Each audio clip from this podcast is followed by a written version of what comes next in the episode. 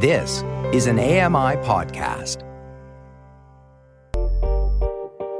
Hey, Dave Brown here. If you enjoy this podcast portion of our show, remember you can watch it live every day at 9 a.m. Eastern Time on AMI TV.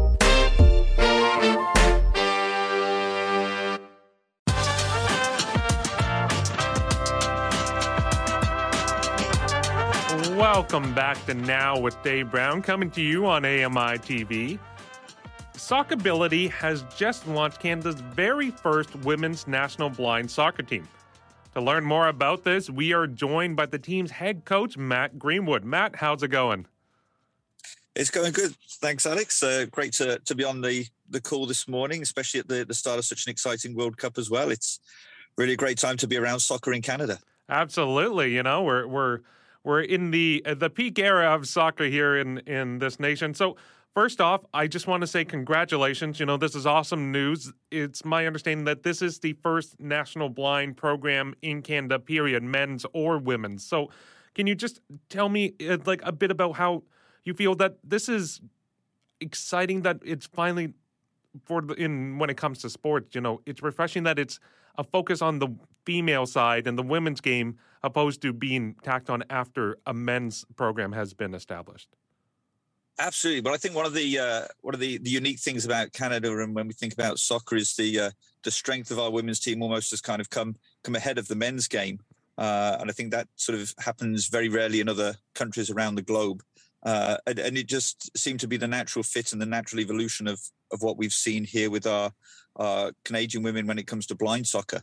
Uh, this started as sort of sort of outreach programs in schools and community clubs probably back in 2012 or 2013 i remember partnering with ontario blind sport association uh, to deliver some sort of come and try events uh, and then unfortunately at the 2015 parapan am games blind soccer was the only sport that canada didn't have representation at um, we could have probably put a team together at that event, but we had the world number one and the world number two, Brazil and Argentina here, um, who actually made it to the, to the, final. And I think there was a little bit of apprehension that um, we would put a team out that was nowhere near ready and would sort of get chewed up and, and spat out.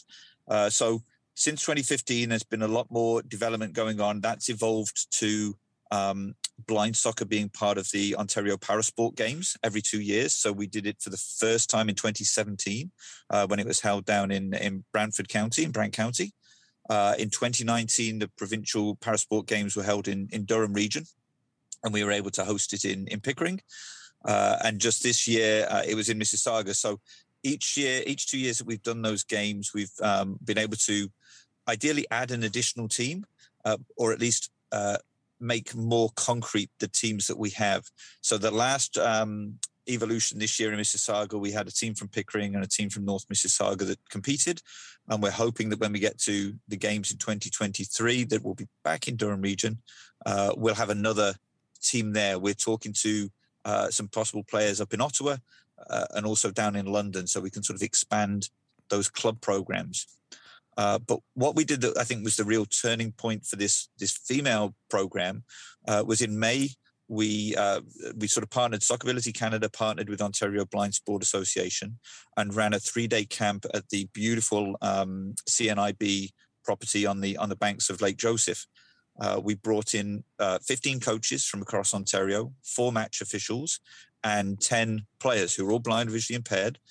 and it was really an opportunity to fast forward the game get a lot of people on the same page about what it looks like and how it feels and, and being part of that that family uh, and at the conclusion of that weekend our guest uh, clinician who is the, the national team coach from from france a guy called charlie simo uh, pulled me to one side and said matt he said you have the startings of a women's team here he said give them six months of training he said they could they could compete easily uh, so that was a real boost because we weren't sure where we were on the female side of the game, and and that's really sort of helped uh, strengthen the resolve of the, the women in the program. That hey, now we've got something that we're really aiming for, um, and that sort of got us to a point now where we're training more frequently, um, and some really exciting opportunities for what we can do in in 2023. Well, and can you talk a bit about the the importance of having those strong grassroots foundations, especially for a, a sport that is just starting, just developing. The program is just launched. So you you kind of touched on how the, these different events and, and different small teams really help fuel the growth. But can you kind of elaborate the importance of having a strong grassroots foundation to build a national program?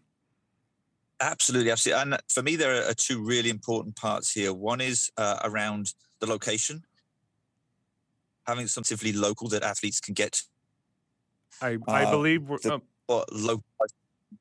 Hey, hey, Matt, uh, sorry to cut you off there. I think we're having a bit of uh, technical difficulties trying to uh, hear you. You're cutting in and out a, a little bit. Oh, sorry. Am I, I clear now? You're, you're clear now. Sorry about that. Okay, I'll sit tight. I won't move around.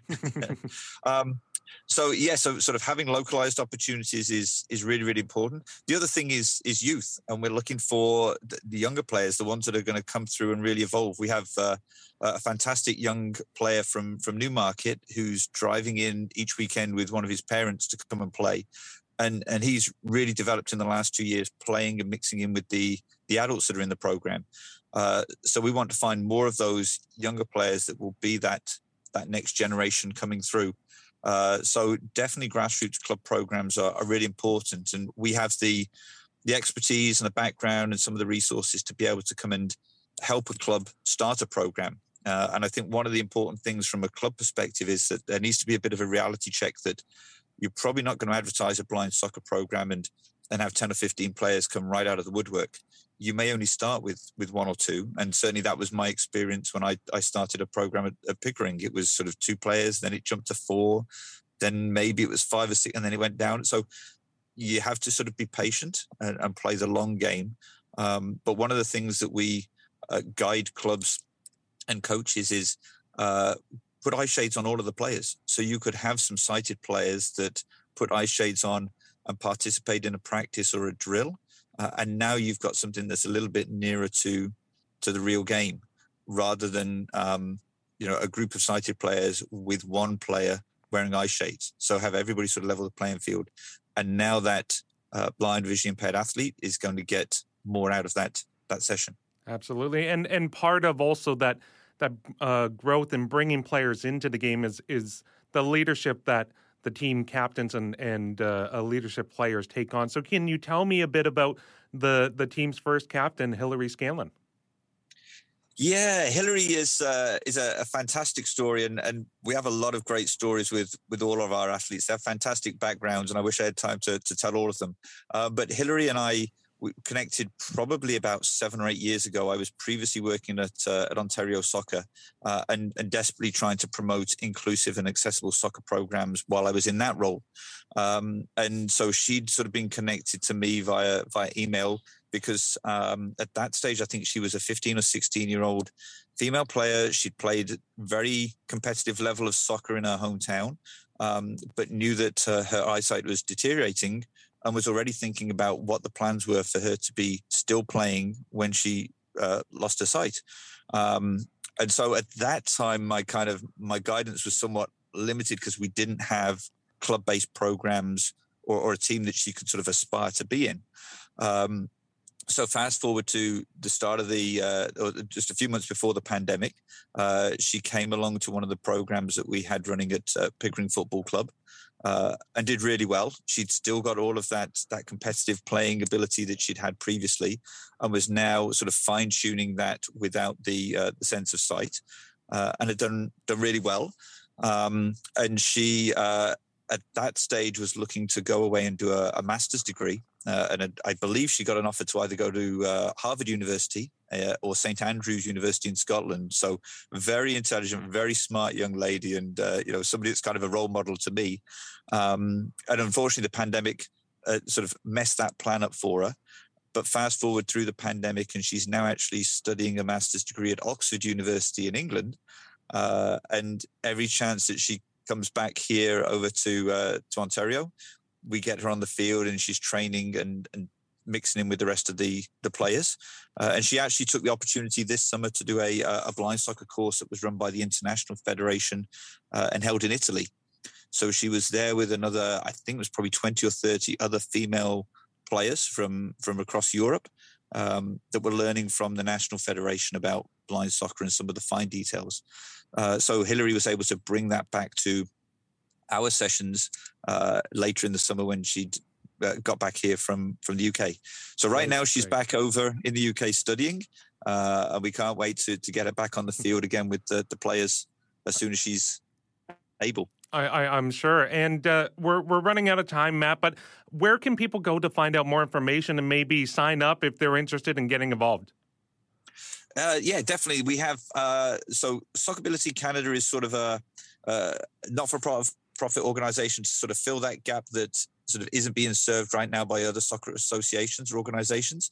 So we have a website which is www.sockability.ca, which has a, a page on there specific to blind soccer. We have uh, the landing page on there for the the female team and also a male team that we're we're working on and that should come sort of shortly after. Uh, we're also on social media on Instagram at Sockability Canada and on Twitter at uh, Sockability and then a capital C. Uh, and we try and promote and share as much information as possible about what's happening uh, with blind soccer, with our programs, but then also from a wider um, inclusion accessibility perspective, other forms of soccer that are happening across the globe and, and even right here in, in Canada to get more people on the field and participating.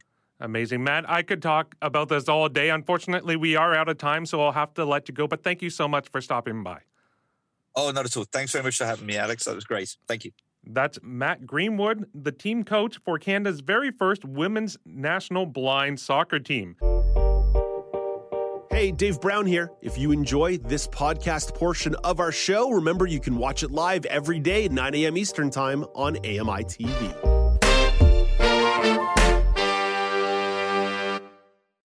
Join me every couple weeks for the Outdoors with Lawrence Gunther podcast, where we learn about outdoor tech and tips. Plus, we look at news affecting the environment. AMI's Outdoors with Lawrence Gunther is available from your favorite podcast provider.